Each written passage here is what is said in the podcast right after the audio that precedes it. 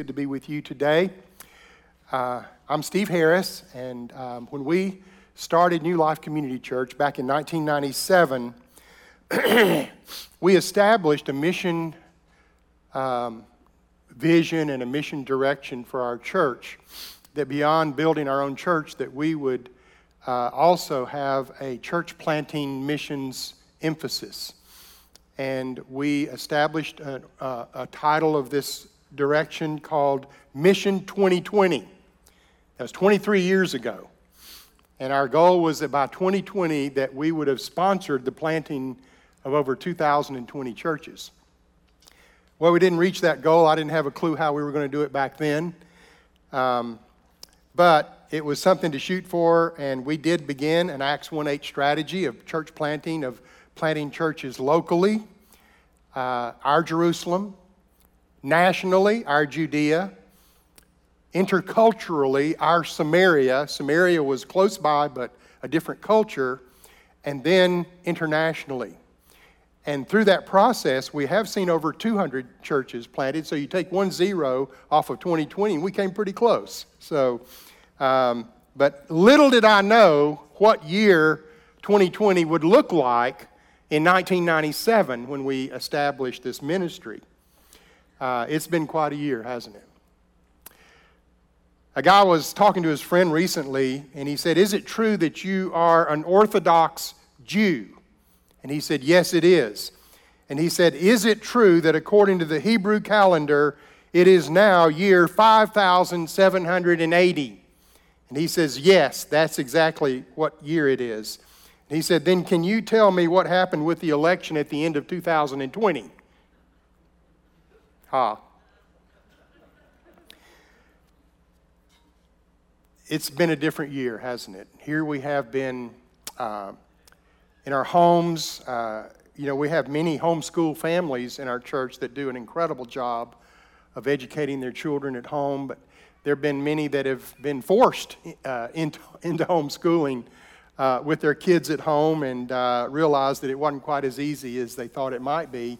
One lady said that she um, got up early one morning and she said, uh, Tammy next door, who was homeschooling, trying to homeschool her kids, she said, I saw her come out and she got behind the bumper of her car and she got down on her knees and she had a razor blade and she was scraping off that bumper sticker that said, My kid is a terrific kid. uh, and a lady said she heard her doorbell ring and she went to the door and there were two kids standing there with backpacks. And she said, Can I help you? And they said, Yes, our mother sent us down here and told us to tell you that we are your foreign exchange students today. so it's a crazy time. The state of our nation is on all of our minds right now. the national impact of the COVID 19 virus, the racial unrest, the political division has all taken a toll on us. According to a recent survey, survey by the American Psychology Association, which just came out a couple of weeks ago on October the 7th, um, they, they showed that Americans, um, that 77% of Americans were saying that they're deeply, deeply worried about the country's future. 71% said this is the lowest point in U.S. history that they can remember. Now, how do we, as the people of God, as followers of Christ, as Christians, how do we respond and how do we um, respond and, and deal with what's going on in our nation right now? Well, if you see things that you know grieve the heart of God, we need to grieve. We need to let ourselves grieve deeply. And we need to be concerned about our nation. But we do not need to worry we do not need to despair. We do not need to be stressed out or distressed. Why? Because God is in control. God's got this. God knew what was going to happen with this election. He knew what he knew what is going to happen in the future of our nation before the foundations of the earth. Whatever happens in the future of the United States of America, God is already there. So let's make no mistake, God is deeply engaged in this. Now, this morning, what I want to do is I want to look at some ways that God works with nations and how that might give us an indication of how He views our nation and all that is going on here. Now, let's make no mistake God still deals with nations, not just individuals. It says in Psalm 32 12, Blessed is the nation whose God is the Lord, the people whom he has chosen as his heritage. And it says in Proverbs 14 34, Righteousness exalts a nation, but sin is a reproach to any people. Now, if it was not possible for a nation to be blessed or reproached by either righteousness or sin, then this promise would have never been given. Psalm chapter 1 and 2 kind of are the introduction to all of the Psalms. And Psalm chapter 1 is an overview of two different kinds of lifestyles and the blessing or the curse that comes upon an individual depending on whether they live according to righteousness or live according to unrighteous. But Psalm 2 moves from the individual to a nation. And it shows us how God deals with nations, and in the same way that nations are both blessed and cursed depending on how they relate to God. Psalm 2 plays out like a great uh, theatrical production, and it, and it flows through four distinct acts. And they capture the drama and the ultimate destiny of every nation that has ever existed and every nation that will exist. So let's let the spotlight shine brightly on these four acts this morning in order to get God's perspective on how He deals with nations and how that relates to all that is going on in our nation right now. Psalm chapter 2, verse 1. And as we look at these first three verses, think about the last six months, the last year, 2020. And I think you're going to see that verses 1 through 3 are almost like a commentary or a summary of all that has happened in our nation during this last year. Why do the nations rage and the peoples plot in vain? The kings of the earth set themselves, and the rulers take counsel together against the Lord and against his anointed, saying, Let us burst their bonds apart and cast away their cords from us. The psalmist asked the question, Why do the nations rage? Have you seen a nation in rage this past year? How many so called peaceful protests have turned into anarchy, rioting, vandalism, injury, and murder? Have you seen any examples of governor, government leaders plotting and positioning for control? Have we not even seen that in front of us even this last week? Now, what's happening is ultimately we're seeing a rebellion of a nation against God as we have moved farther and farther away into a godless society. What has happened is that we have seen a move towards the secularization of our nation, and secular humanism is the philosophy that is propagated in the entertainment industry, the media, the government, the universities, the business world. God has been expelled from almost every area of perfect li- uh, of public life. And then something like 9 11 happens, and someone says, Where was God? We've expelled him from our schools. We've expelled him from the media. We've expelled him from the entertainment industry. We've expelled him from public life, from business life, from government life. And then we want to know where he is. And so it's a wonder that Christianity has as much influence as it does in our nation. But the influence that we do have is because of the great work of so many evangelical churches have done in building disciples of Christ, like New Life. Now, verse 3 says, Let us burst their bonds apart and cast away their cords from us. The bonds here are referring to guardrails and restraints to hold people back from activity that would be dangerous or harmful to themselves or others. And political leaders and leaders of our nation, they don't like those restraints. They don't like those guardrails. They don't like anyone telling them, this is right, this is wrong.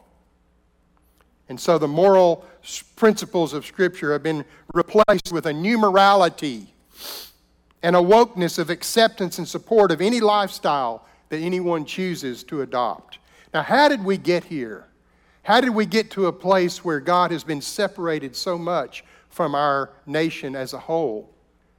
Well, someone, and many, have used falsely the term separation of church and state.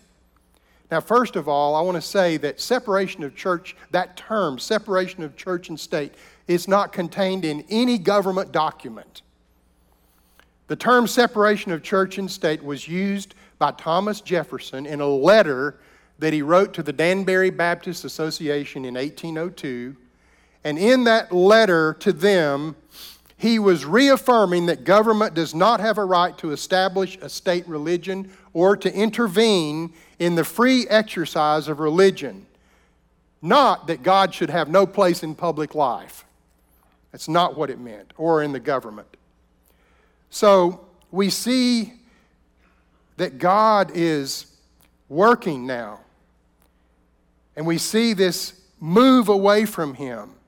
But how does God respond to a nation that plots to eliminate him from their public life? Look at verses 4 through 6. He who sits in the heaven laughs, and the Lord holds them in derision. Then he will speak to them in his wrath and terrify them in his fury, saying, As for me, I have set my king on Zion, my holy hill. So here in this, we see a second act in this great theatrical production we call the United States of America and it is Act 2, the response of divine control. Now, lest you wonder if God is not interested or engaged in what's happening in our nation, you can be assured that God is deeply engaged in everything going on in our nation, and nothing happens apart from his permissive will. Verse 4 says, He who sits in the heavens laughs, and the Lord holds them in derision. When God sees plotting against him, his first response is to laugh at the futility of it. So a school superintendent comes to a high school student and says, You're not allowed to pray at the beginning of a football game anymore. And God goes, Ha! And someone comes and says to the valedictorian when they, before they give their speech at graduation, You can't mention the name Jesus in your speech. Ha! And God laughs at them and he holds them in derision. But then God's laugh quickly turns to a furrowed brow. And then it says in verse 5 Then he will speak to them in his wrath and terrify them in his fury. So while God laughs at the presumptuous plots of the nations, he also responds with wrath. Disobedience triggers Yahweh's anger and often results in disaster. Now, we've seen this down through history as we've seen great civilizations like the Roman Empire. The book, The Fall of the Roman Empire, is a fascinating book as it shows how they ultimately fell because they rebelled against the ways of God and rejected the wisdom of God in the way that they ruled their kingdom. Now, one thing is very clear in the history of nations, and that is that God judges every nation based upon their relationship to Him. Look at Jeremiah 18, verse 7. if at any time I declare concerning a nation or a kingdom that I will pluck up and break down and destroy it, and if that nation concerning which I have spoken turns from its evil, then I will relent of the disaster that I intended to do to it. But and, and, and if any time I declare concerning a nation or a kingdom that I will build it up and plant it, and then if it does evil in my sight, not listening to my voice, then I will relent of the good that I had intended to do to it. Now he's talking about nations here. Government leadership ultimately rises up from the grassroots of its population. Do we need to be reminded that it was American citizens who voted in this last election? And the candidates were very clear about what they stood for and what they will do if they are elected. God establishes kingdoms and government authorities, and many nations get the government leaders that they deserve. They rise up from the population. And maybe there's times that you've been disenchanted when you come and you finally come to a national election and you look at the final candidates and you say, Is this really the best our nation can do? Am I choosing between the lesser of two evils? Or am I choosing between the evil of two lessers? I don't know. But the answer is yes. Yes, this is the best we can come up with.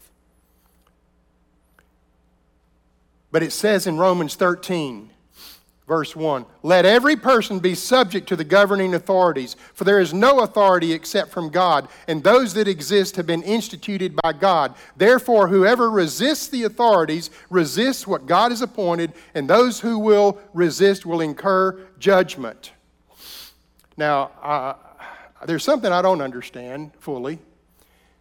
And that's how this would apply to a nation like the United States of America, who basically we were formed. The American Revolutionary War was, uh, uh, we rebelled against the King of England, right? And we, we declared our independence from the King of England. And there are times for civil disobedience. We see that time after time in Scripture. But there's a general principle here, and the remarkable thing about this is that Paul is writing this to the Romans in the context of them being under a government that was led by Nero. And we've, we've told you many times from the pulpit here all the horrible, horrendous things that Nero did to the Christians. He hated Christians.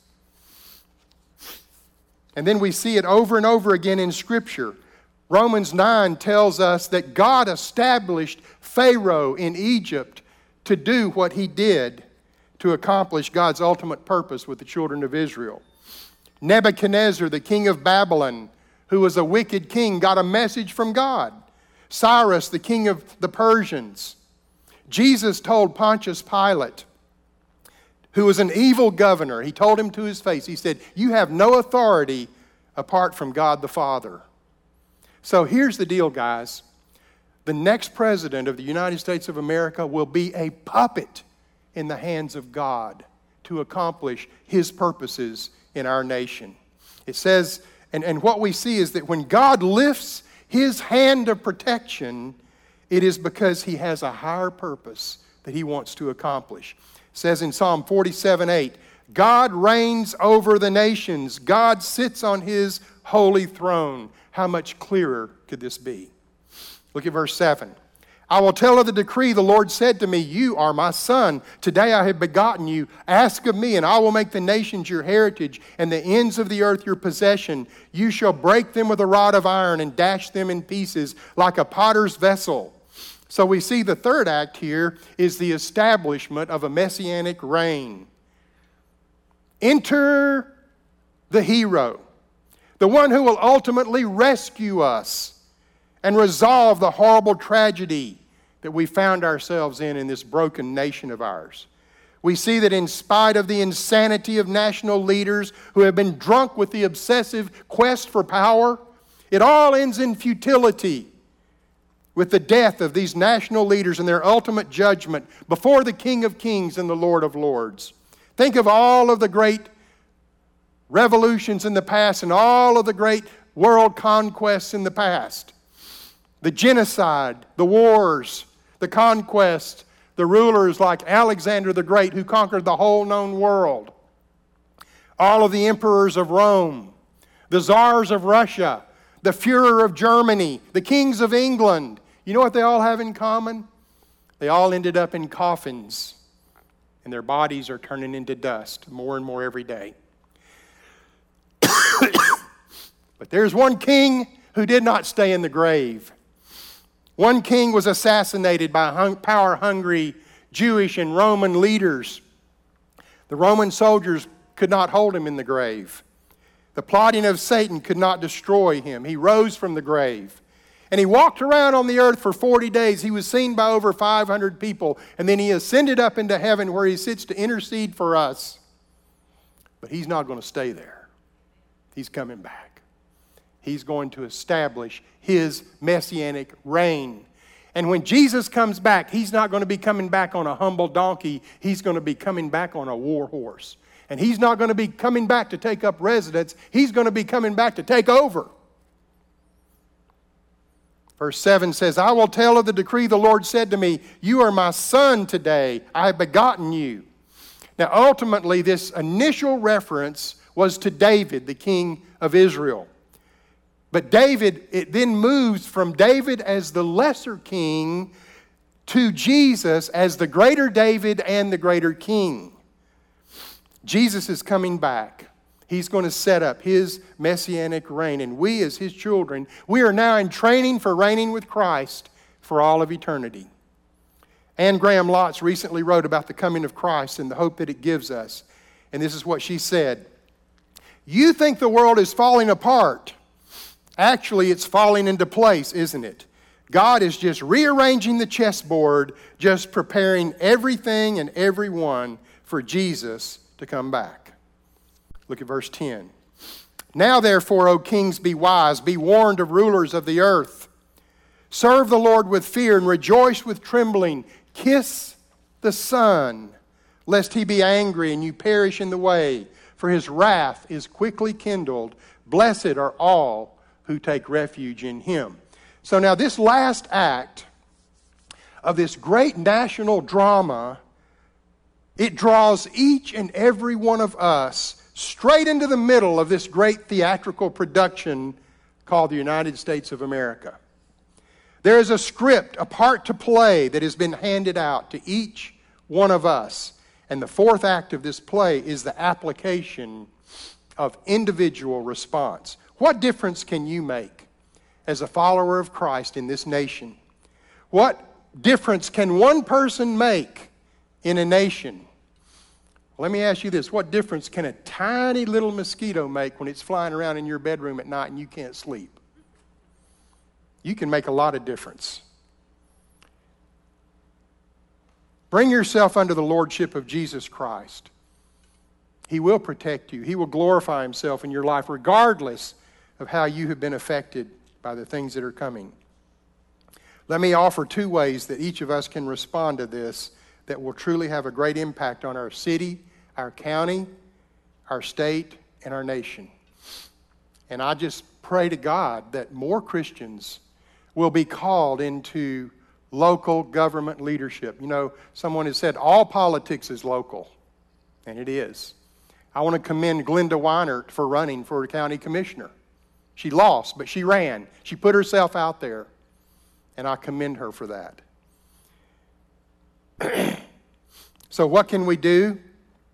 First thing is that we can develop biblical conviction about national issues. Now, I just want to say this God stands high above any political platform, and His word examines and it renders judgment of the issues that we face as a nation, and it cuts through every political party of, and, and, and uh, every political platform.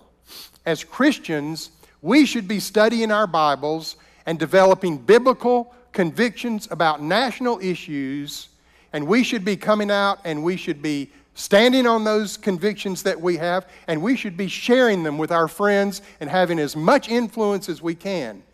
We know we're not going to go wrong by following biblical uh, principles for national issues.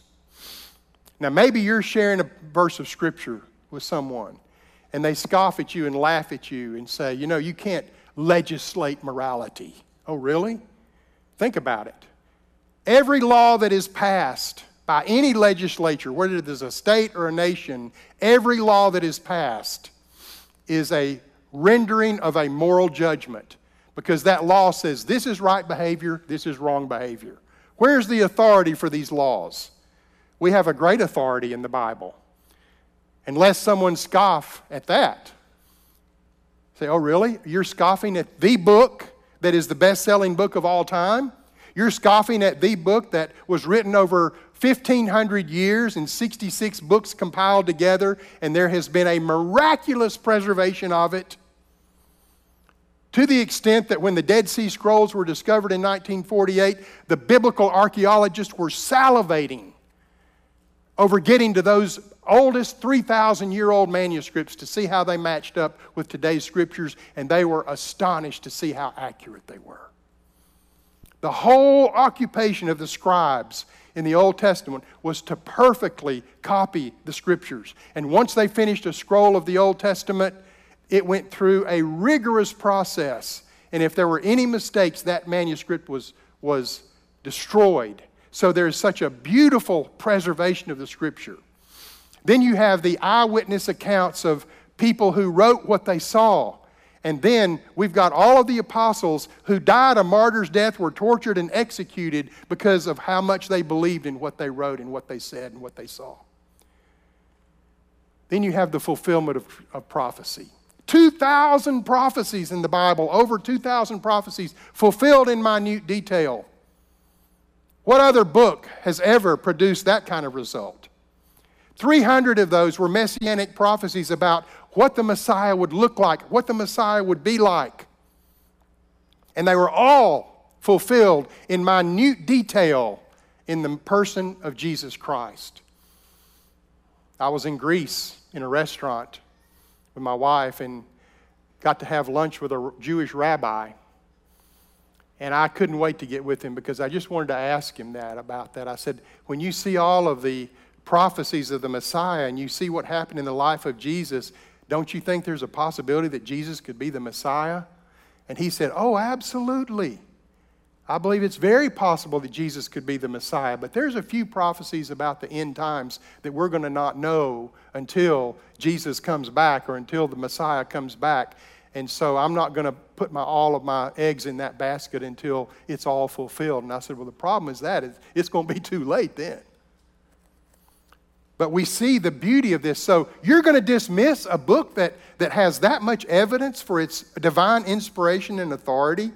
No, no, no.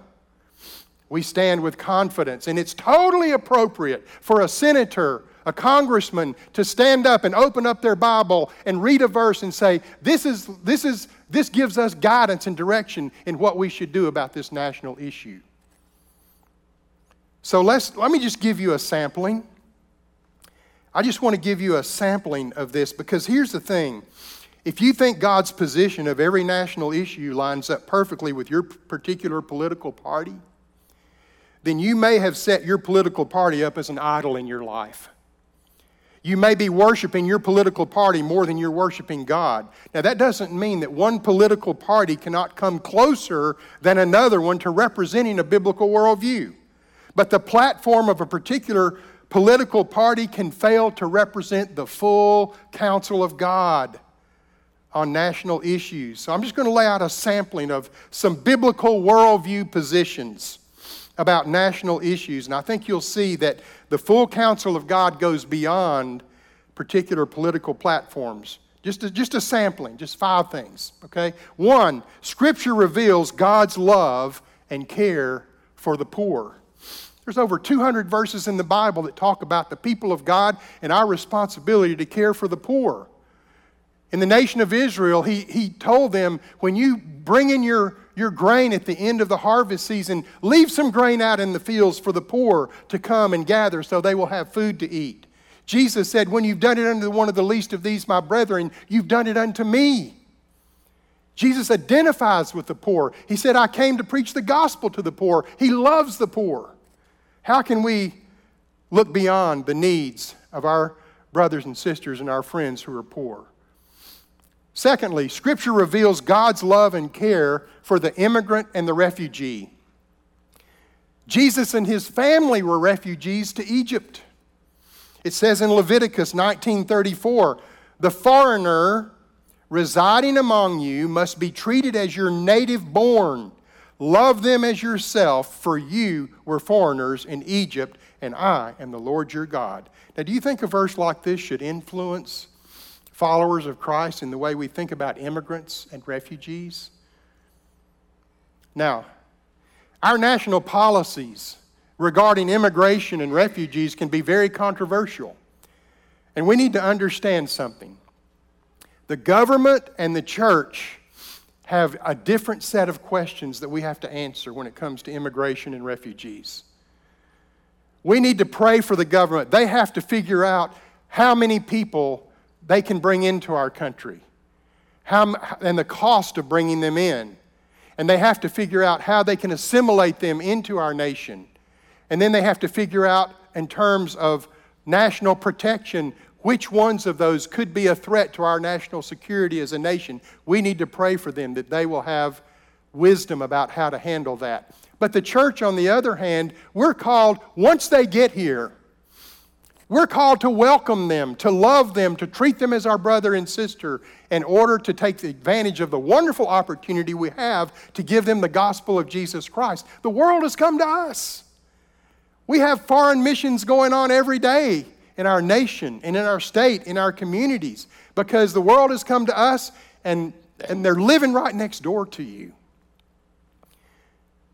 We have 10 million people in the state of North Carolina, 800,000 immigrants and refugees in our state. Many countries represented right here in Buncombe County. And part of what I do in my ministry is to set up teams to reach different nationalities. So we have a South Asian Indian team right now. I'm blessed right now with my budget to be able to hire a new contract worker who was a missionary in India, and now he's going to put a team together. And if you're interested in reaching South Asian Indians, he's going to form a team to reach them in our own community. We split up one day with our team, and one, one group went south, one group went east, and my group went west. We started in downtown Asheville. We went all the way to Canton on Smoky Park Highway. Every convenience store, every motel was owned by a South Asian Indian. they're Gujarati, they're businessmen. And then all of the Indian restaurants are owned by Punjabi, they're Sikhs. They come from an agricultural area. A blessing to see them in our community now, and we can take the gospel to them. And that's what we're going to do. Thirdly, Scripture stands strongly against any kind of racism or prejudice. What can we do to, to respond to the racial tension in our nation right now? Primarily, put yourself under the lordship of Jesus Christ. Galatians 3:27 says for as many of you as were baptized into Christ. And we've had three baptisms today. These people have been baptized into Christ. They put on Christ. And what happens when they do that? Verse 28 There's neither Jew nor Greek nor slave nor free nor male nor female, for you all are one in Christ. That takes away racism, it takes away prejudice, it takes away anti Semitism. There's no place in the Christian's heart for any kind of prejudice or racism. Revelation 7 describes a great worship service in which people from every tribe, every nation, every language, every people group, every skin color will all be gathered together around a throne in a great worship service. And they will be all crying out, Salvation belongs to our God who sits on the throne and to the Lamb. So, my friend, if you're uncomfortable being around people who are different from you, then you're not going to like heaven very much because it's going to be filled with all kinds of diversity. I love diversity. I don't think America should be a melting plot, a melting pot. Melting pots all look the same, you know, when you look into that Brunswick stew. I think it should be like a tossed salad. You know, every part retains its individual beauty and uniqueness, and yet it all mixes together for a beautiful dish. That should be America and that should be the church today. Next, Scripture is unquestionably and strongly pro life. Look at Psalm 139, starting with verse 13. For you, in, you formed my inward parts, you knitted me together in my mother's womb. I praise you, for I am fearfully and wonderfully made. Wonderful are your works. My soul knows it very well. My frame was not hidden from you when I was made in secret, intricately woven in the depths of the earth. Your eyes saw my unformed substance. Now, I hadn't, I'd never seen this until just this last week. In your book were written, every one of them, the days that were formed for me, when as yet there was none of them. Here we see how intentionally and how intricately God is involved in the development of a child in their mother's womb. How could we possibly read this and not be deeply grieved and convicted about the fact that we live in a nation that has now murdered over 62 million babies? I'm surprised we haven't seen the God, judgment of God sooner than this now. And somewhere God has recorded in a book every tiny cell and body part of every baby that has ever been formed in their mother's womb. This is how special the life of a baby in the womb is. A mother's womb should be the safest place in the world, but it has now in our nation become one of the most dangerous places.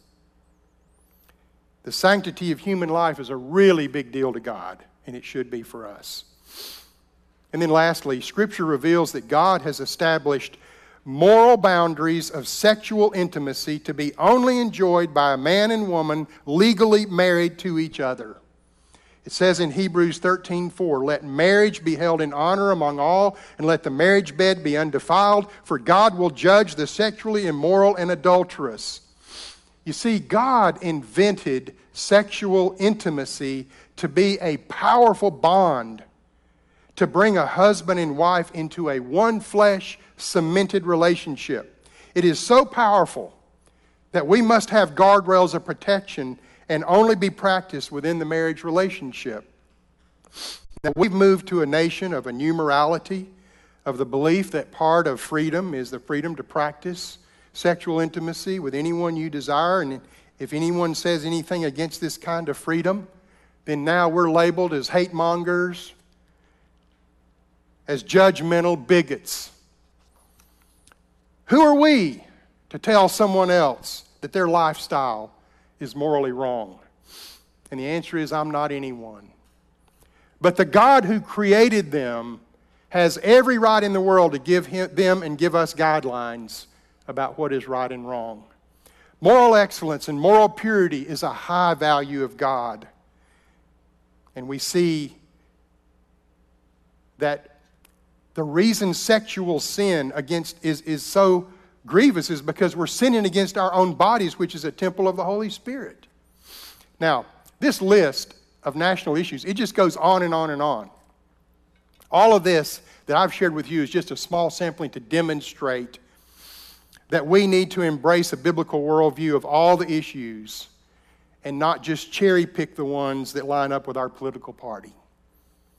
So, in voting, you need to prioritize these issues and then rank them in order of priority for you as you're voting. You have a responsibility as a child of God. You don't get to do just what anything you want to do when it comes to voting and political involvement. As a child of God, you're bound to follow the scriptures and the issues that the scripture lays out.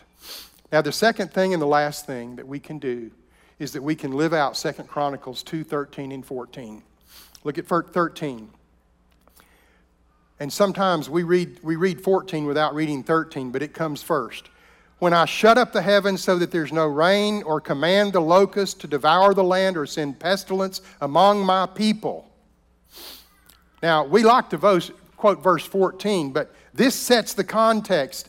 God does send judgment upon nations, He does send pestilences, He does send plagues upon his people when they turn their backs on him.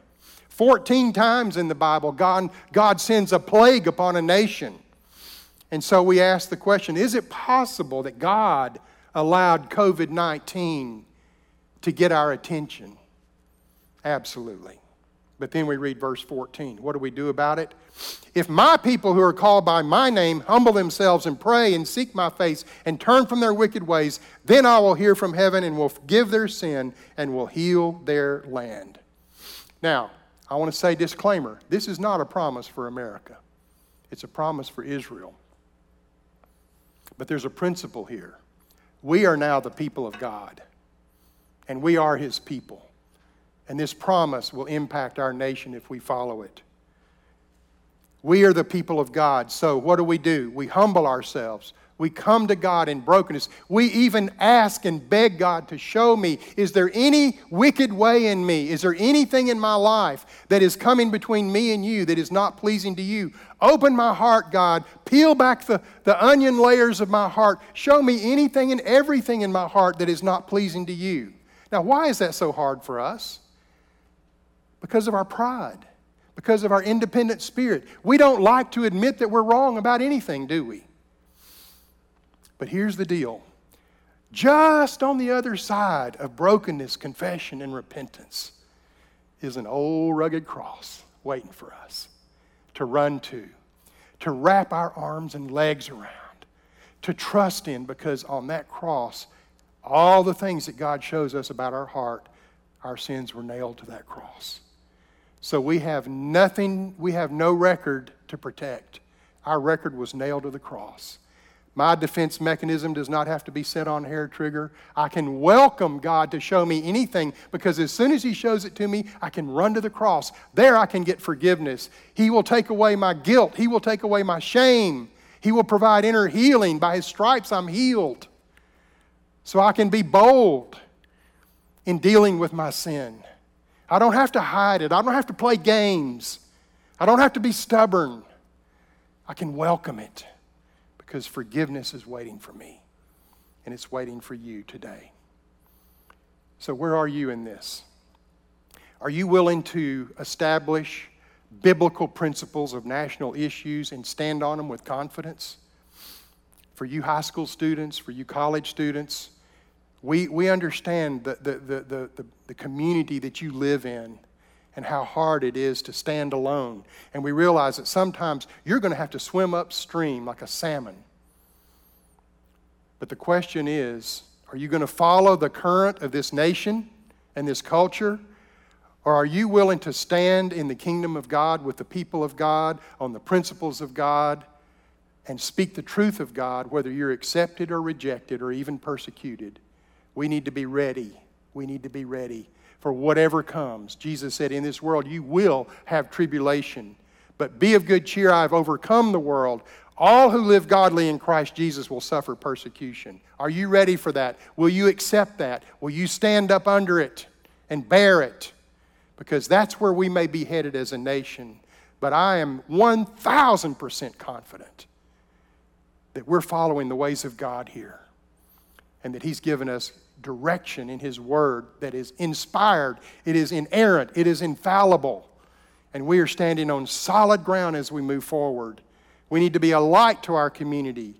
We need to have confidence and courage to stand up even when we have to stand alone. If you've never received Christ and He's not your Lord and Savior this morning, then you're on your own.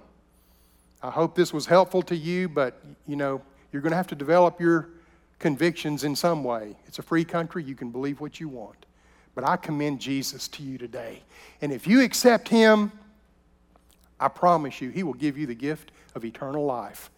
And one reason I know you can't lose it is because it's called eternal life, it's forever. And when you die, when you become a Christian, guess what? You're never going to stop breathing.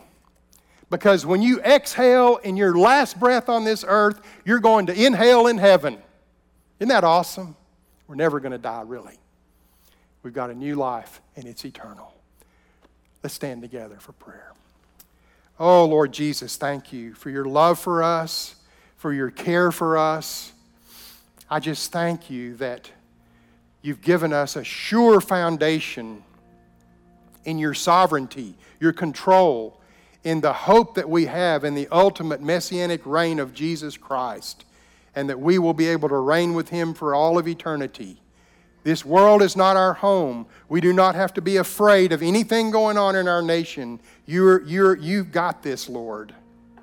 And I thank you that we can move forward with love for everyone that we see, every person we lock eyes with, whether they're Democrat or Republican, every person is deeply loved by God. Thank you, Jesus, that we can be a part of the bridge that will bring unity to our nation as we reach out in love and with confidence, whether people want to listen to us or not. Thank you that you've put us on the winning side. You've given us a sure record in your word of how to move forward and live our life your way. We thank you for that, Jesus. In your name, amen.